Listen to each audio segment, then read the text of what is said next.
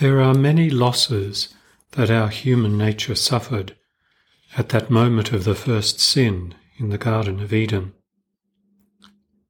Pride now makes humility difficult.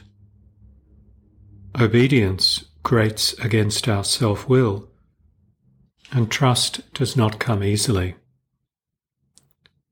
All of these, pride, obedience, and trust, are now virtues that we must strive after, and so enrich our humanity.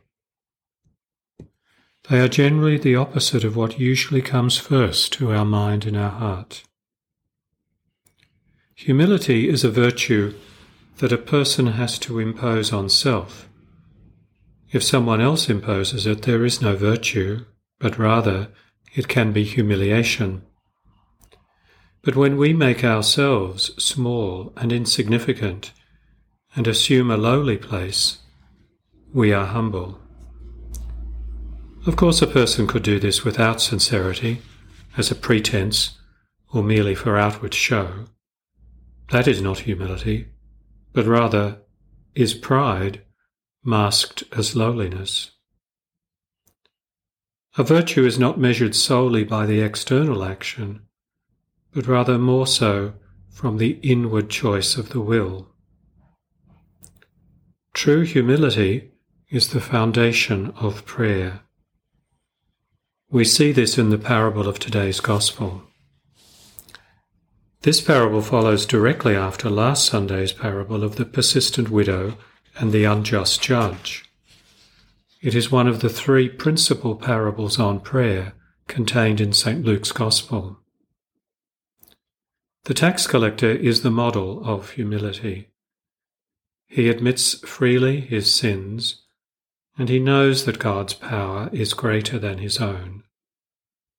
He also shows an admirable degree of trust, as well as obedience in coming to the temple to pray.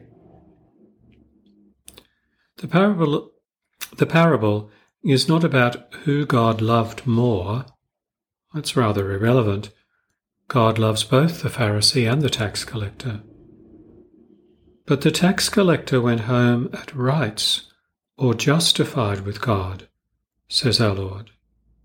The Pharisee did not, because he had no need for God's justification, because he had perfected himself.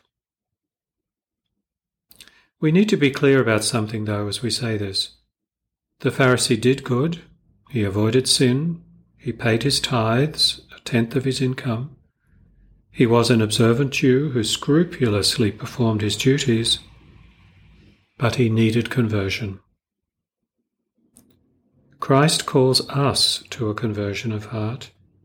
He wants us to possess, through our openness to His grace, that attitude of obedience, trust, and abandonment that comes along with true humility. True humility helps us to see that we are creatures and we are sinners who need God. Don't we hear that also from St. Paul in the epistle? The Lord stood by me, he said. Likewise, the psalm response is similar. The Lord hears the cry of the poor. Which one of the Pharisee and the tax collector did God stand by? Both. Which one knew it in truth? Only the tax collector. One of my great heroes of the faith is St. Thomas More. He had everything the world could offer fame, scholarship, political power, wealth, and influence. Being Chancellor of England under King Henry VIII meant that, in effect, on a day to day basis, he ran the kingdom. Only the king had more power and influence. Yet Thomas gave all that up to be true to Christ and to the Church. When the king separated the English Church from Rome to pursue his desire for an annulment of his marriage with Queen Catherine, Thomas resigned from all his offices. That wasn't sufficient for the enemies of the Church.